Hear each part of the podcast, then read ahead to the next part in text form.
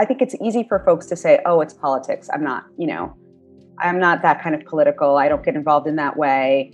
Nothing's going to change. We've got to change that. There was a part of me that bought into that narrative, right? That's not how we're going to create real change through politics. But actually, there's a certain amount of change that can only be done in that way.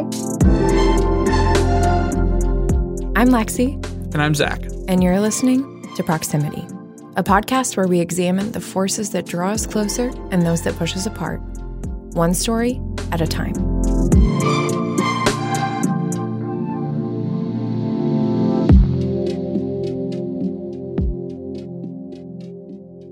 We can't create a podcast concerned with the forces that draw us closer together and those that pull us apart without confronting politics.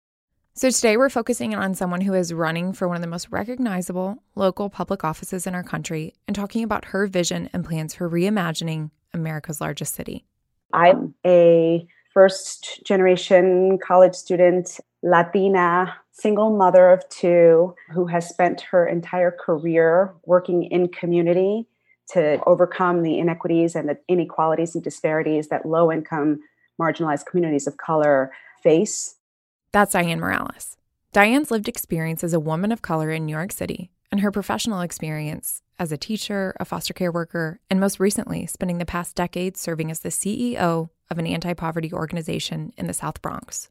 All of this has led Dianne to this moment, where she's running for mayor of New York City. And this is a big deal.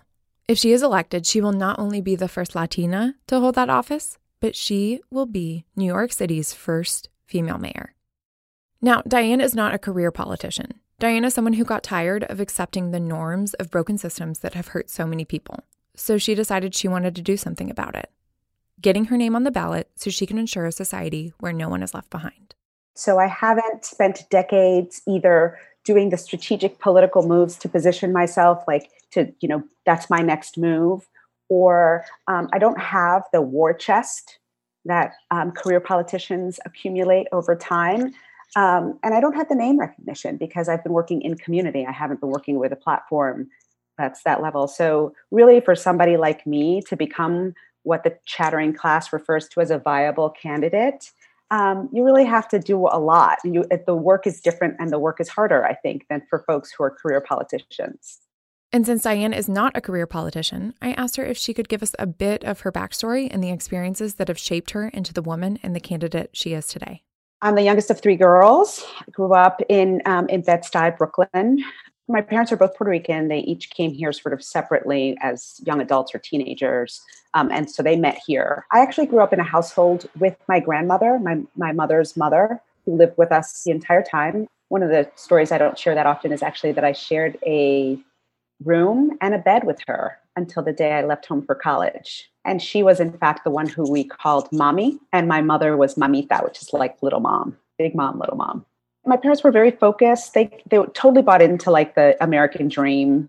I think my house was a pretty typical sort of first generation Latino household. We were the island, the rest stop, the transition point for anybody sort of coming here from the island for anybody kind of like at a sort of turning point in their lives, coming back from the military, trying to figure out next steps, newly married couples, newly divorced people. Um, there was always someone else living in our home. I don't think we ever really questioned it. It was just kind of like, that's what we do for each other, right? That's how we, we just, we, if we have and others need, you provide and you do what you can. And so I, I, didn't realize it at the time, but I think that indoctrinated something in me about community and, and community wasn't always a blood relative.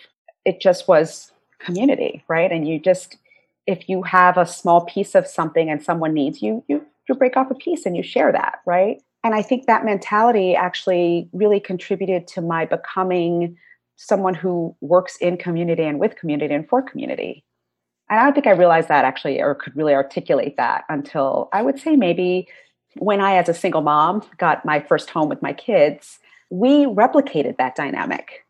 And I always had somebody living with us. And that was when I started calling those folks chosen family. So my children grew up with this concept of chosen family, right? That it's not always blood, but it's the, the people that you choose to bring into your community and the sort of reciprocity that exists there that's not always you know they weren't always giving us a roof in return but the, the kind of support um, that they were giving us was critical to me in particular as a single mom you can feel the influence this experience has over Dianne's belief that opportunity is created when we take responsibility, not just for ourselves, but for our neighbors and our communities. And as she grew up, this also made her acutely aware of the flaws in the city's institutions and systems, like schools, that didn't seem to be serving everyone in the community equally. My parents were very focused on education. So I realized as I moved up the ladder, the educational ladder, that there were fewer and fewer kids from the neighborhood and fewer and fewer kids that looked like me. And the truth of it is, I didn't feel that special. I didn't, you know, I wasn't, I didn't feel so much smarter than everybody else or so much more worthy. And, you know, you start to question because I knew that I was in, accessing increasingly elite institutions, right? I went to Stuyvesant High School here in New York City. Actually, Stuyvesant was the first time I really realized, oh, we're poor. Like that was the first time that became clear to me what I didn't have. Up until then, I was living in a pretty happy bubble but you know I, I, I became aware of that and I, although again i didn't have the critical analysis i knew that there was something that i wanted to do to help change that um, and to make to sort of level the playing field so i spent the the first part of my career kind of really searching for what that entry point was i think how to do it that's how i i did you know i was a special ed teacher and then i was a foster care worker and story I, I always tell about the special ed piece was i didn't have any i wasn't trained i didn't have any you know experience, but I was so enthusiastic and I had so much energy. Um, and I so I'd show up every day with like all kinds of ideas, and I'd go to my assistant principal and be like, "How about this? What do you think about this?" And, and one day she just said to me, "I don't care what you do with those kids. Just keep them in the classroom, keep the door shut, and keep them quiet."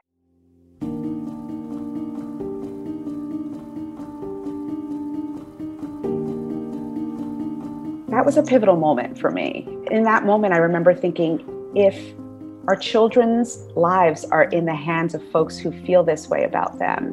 They're never going to make it. And I have to figure out how to do something about it. What I knew that day was that I wanted to figure out how to come back in a position over her so that I could do something about that. That sort of started things for me. That moment helped propel Dianne into a career committed to advocating for neighborhoods, communities, and people who the city's safety net failed. And while she was able to accomplish a lot in her various roles, she realized recently how much more of an impact she can make if she's on the executive policy-making side of things. The system's so broken. Everything that I've done in my career that was successful, I've built some programs that have been models, citywide models. But for the most part, every time I built something, I was fighting against the system. I was building a workaround. I was looking for the loopholes because the, the system was such that the things that I was trying to do weren't supposed to happen. All the work that I've done was tinkering around the edges, right? It wasn't really getting at the systemic, institutionalized challenges that perpetuate these disparities and inequities. That's really what I want to do.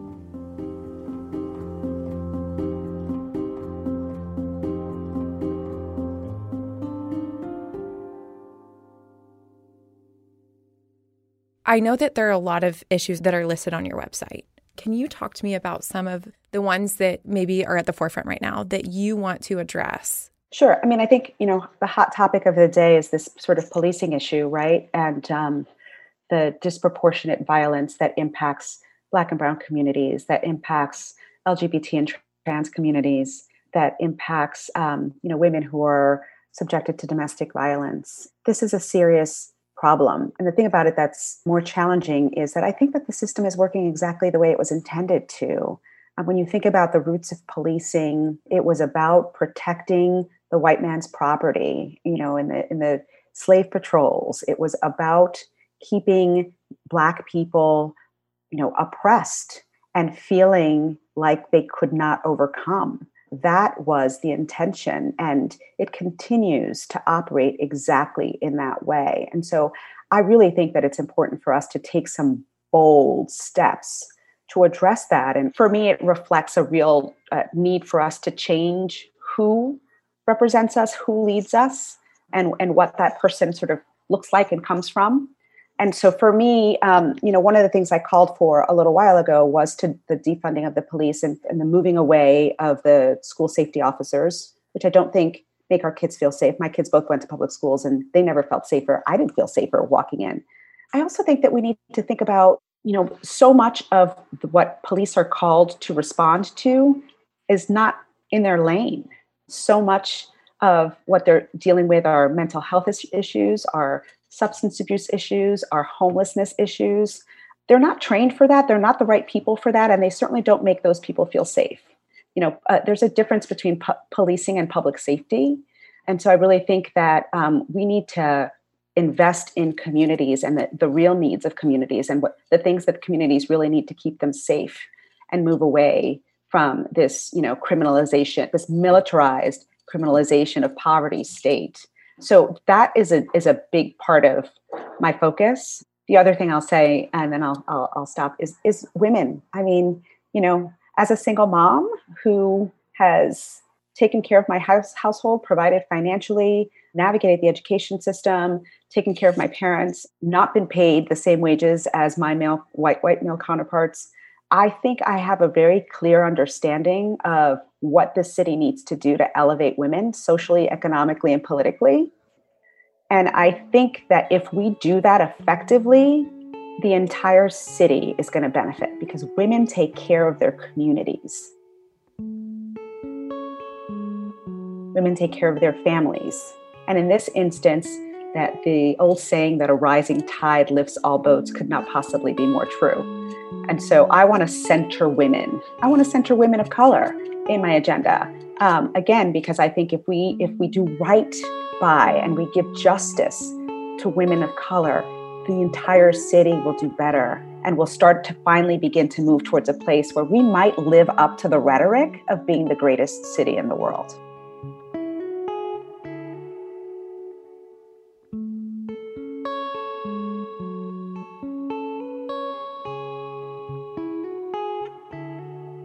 More about Dianne's vision for how New York City can support all of its citizens equally and how it applies to the rest of the country after a short break.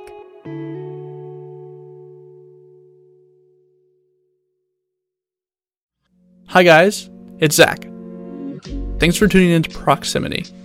If you're enjoying today's episode, we invite you to listen to the other episodes we have available. And if you know anyone who might enjoy our show, please spread the word. At this point, the only reason we're making this thing is because we can. So it means a lot to know it's getting out there. And if you have any recommendations for stories or people to talk to, don't hesitate to reach out. Now back to our episode with Dianne. Before the break, Dianne was touching on some of the main issues that she is focusing on during her campaign for mayor, primarily addressing policing and prioritizing policies that will empower and uplift women. Now, one of the reasons I was excited to bring Dianne on is because of the particularly heightened awareness and the present reminder of how important local politics is. And as someone who is running for the most prominent local public office in this country, I wanted to hear her talk about the significance of local government and the change it can enact one size does not fit all, right? And so when I talk about the changes that I think need to happen in terms of policing, for example, I think one of the things I recognize is that the solutions that I am proposing for New York City are not necessarily the same solutions that are, might work in St. Petersburg, Florida, right? I don't know that community. And I think there's something incredibly valuable listening to and working in partnership with the community that you're trying to serve, right? One of the things that my experience has taught me is that the people who are closest to the problem are also often closest to the solution. And if you if we're able to actually bring local folks to the table as partners, they're going to be so much more invested in that solution being successful. Right? So they're going to work in tandem and in in partnership with making that successful. And you know to me as an organizer as an executive it's such common sense that sometimes i don't even think it's supposed i, I need to articulate it because i just make the assumption that everybody gets it. But uh, that's not actually true. People are actually calling for a radical reimagining of how our cities and communities run, how we live together, how we care for each other, how we keep each other safe. they're calling for that. I just can't help but imagine what possibilities would be open to us if we invited them to the table and worked together. Yes. So so you've talked about how these systems are operating exactly how they're supposed to because they were always designed to be oppressive. And so that's why we need this whole reimagining the system. But with that, I think that uh, you also shared something about how you realize that policy is what really matters. Like policy change is what matters. So like reimagining, like having the authority to reimagine, restructure, make change. Can you kind of like speak to that more as like a general principle as well? Sure, sure. I mean, I think you know policy slash budget, right? Um, our our budgets reflect our values. Where we prioritize investing dollars is a direct reflection of what we think is most important and what we value most. You know, when we know that there's a, a homelessness issue, when we know that food insecurity has tripled since the beginning of the COVID crisis, and we're not prioritizing that, when we know that the COVID crisis and the sheltering in place has done more to increase the disparities in access to education than just about anything um, in my lifetime, and we're not investing in figuring that out, and we're not even talking about it, it speaks volumes. The numbers tell a story.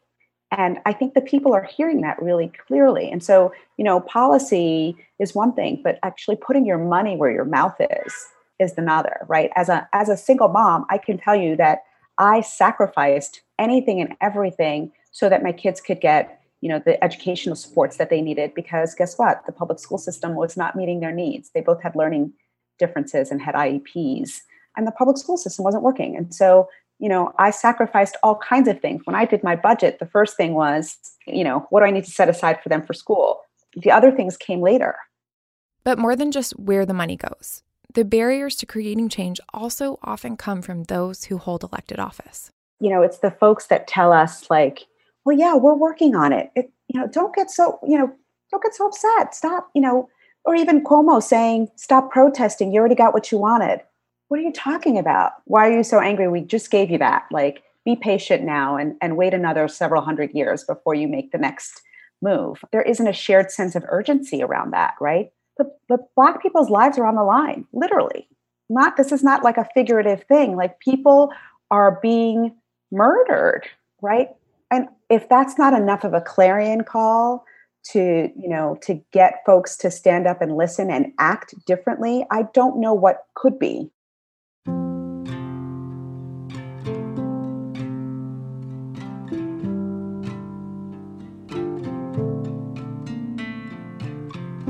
But the reality of it is that we are seeing something right? We are seeing something that i have never seen before in my life. And i, I think it is uh, reflective of a unique opportunity. It's reflective, I think, of a um, of again like the intersection of, of crises that's unprecedented. And in that window, I think there is an opportunity, and I'm, I'm hoping that the movement will take advantage of that.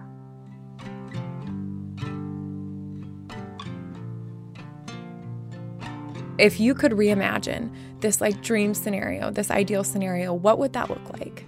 In my sort of radical reimagining of New York City, everybody's succeeding and everybody's benefiting because I, I really believe that we can only do as well as sort of the worst person in our cities or in our communities. We're just inextricably linked.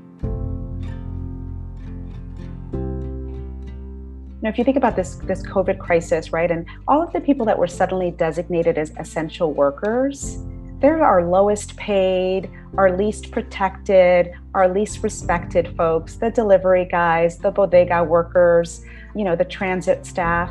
And yet, in designating them as essential workers, we acknowledged literally that we could not operate the city without them, that all of our, our existence is inextricably linked. Now, what would it look like if we actually cared for that segment of the community?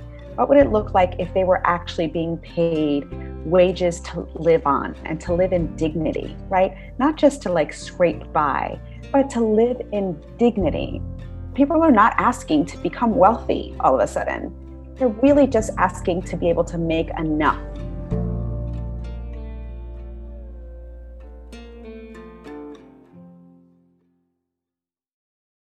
schools that have you know enough resources to provide for their students right? Mental health support counselors nurses youth development specialists recreational activities. What would it look like for us to you know take money away from this policing state and provide for the enrichment and flourishing of our kids right? The average person does not commit a crime out of pure maliciousness it is born out of need.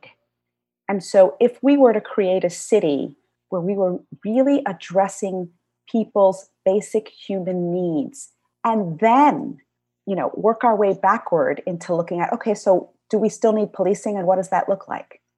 It's flipping it all on its head. And again to my statement about the values and budgets it's prioritizing a different vision it's recognizing that we need housing and healthcare and quality education and food on the table everybody needs that and everybody has a right to that.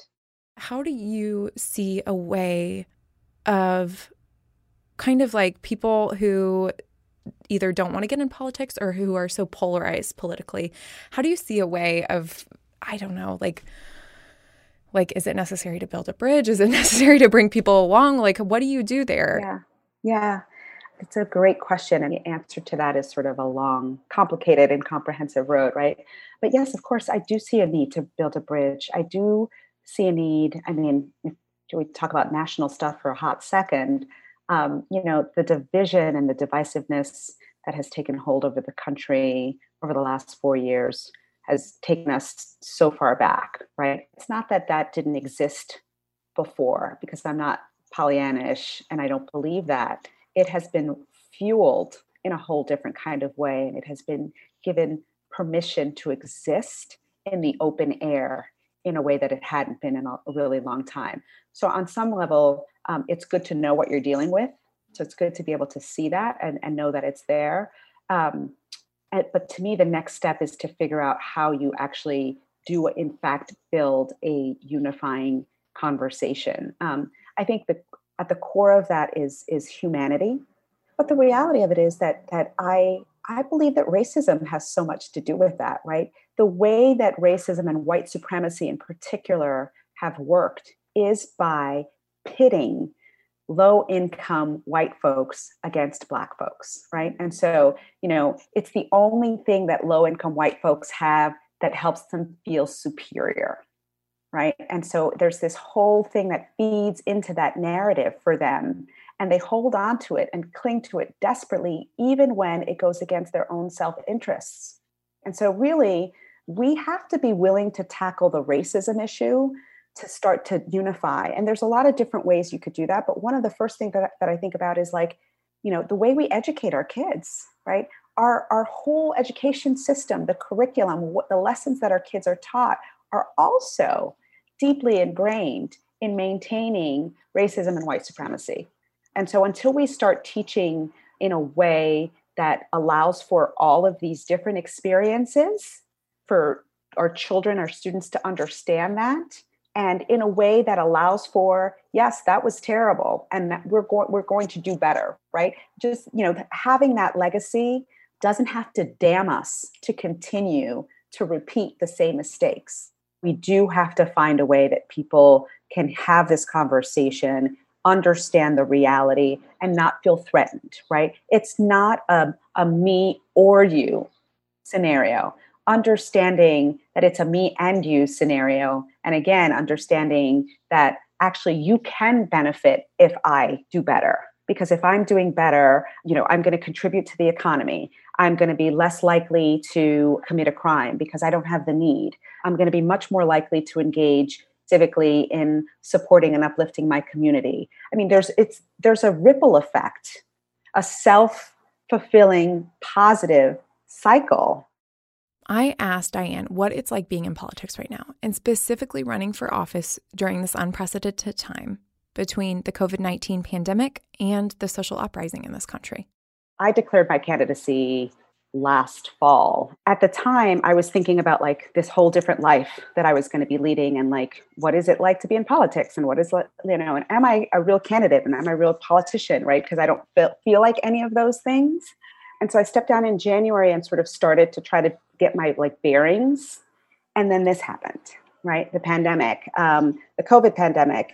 And then, you know, all of this, the George Floyd thing happened. And I feel like, you know, the thing I've been saying is the pandemic of racism was also sort of highlighted in an unprecedented way, at least in my lifetime. Um, and then you had all of these people that, because of the pandemic of COVID, were housebound or unemployed. And so you get a lot more attention on the racism issue and you have a lot more ability for people to come out and protest because they don't have to go to work or whatever right? And so as hard as that has been because it suspended traditional campaign activities the truth of it is that i also feel like oh this is exactly the right time for me to be doing what i'm doing because these are the issues that i've been talking about my entire life and people are paying attention and there's an energy around it there's a diversity to the coalition of people that have come out to support the abolition of racism, the abolition of you know the, the prison state, and and all of this. And so it just it feels like exactly the right time and exactly the right place. Still, even though this moment speaks to issues Dianne has always been tackling, she and her campaign are still facing a unique uphill battle due to the chronic disregard for women of color that's manifesting for her as an erasure of any legitimacy she has as a candidate. I asked if she'd be willing to share more about that. Timely. It just happened today. A Politico reporter wrote a piece about someone, a, a woman of color who I respect and admire um, deeply, who is considering entering the race. She's in a different pool. She does commentary on one of the news channels. And the piece talked about her as being the potential woman of color, progressive woman of color in the race um, there is a, there is this sort of erasure that happens among that sort of what I, I refer to as the chattering class. Um, these the media and the press of people who they don't deem viable or they don't deem qualified. And so we're, you know, someone like me is trying to overcome so many additional and different obstacles to just be seen in this race. Mm. Have Have you had conversations with potential voters who would support you, who also have had these experiences their entire lives? Yeah, a lot of conversations actually. So one of the things that's really interesting and new for me is, you know, when I was at Washington Square Park the other day, I was out for a a rally and a demonstration and a march, and I had these three young people come up to me who I'd never met before, and one of them goes, "Are you Dianne Morales?" And I was like, yeah um, how do you know? Mm. and and she was just she was gushing. She was like i've been following your candidacy. You have no idea what it means to me to have to see a woman of color that looks like me in this race. And it's just so you know and, and in those moments you realize kind of what this represents right? And i i've always said that this was bigger than me that this race me being in this race is not about me but in those moments it brings that point home in such a way that um, I'm aware of, of kind of the honor to have this opportunity um, and the responsibility that goes along with that.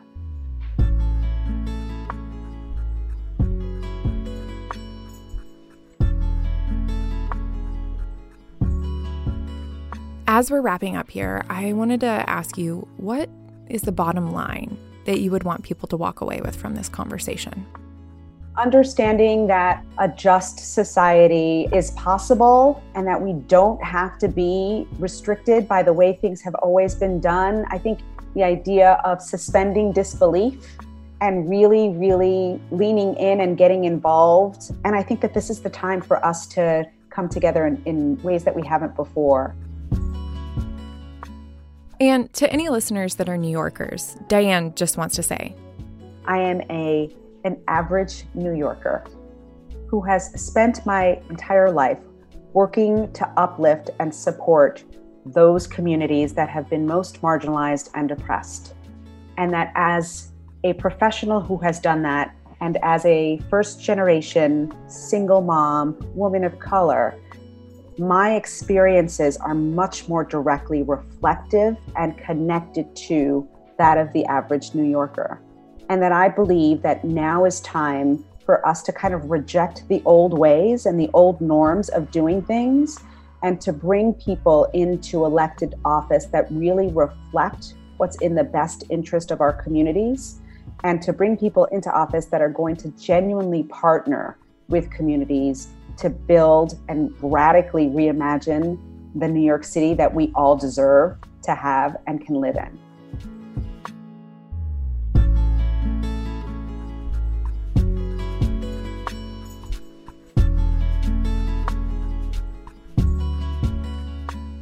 This has been our episode with Dianne Morales. We hope you enjoyed it.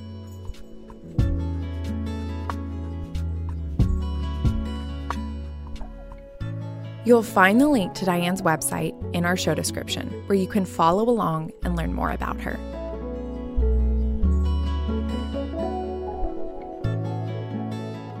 Check back next week for a new episode of Proximity. And thank you for tuning in.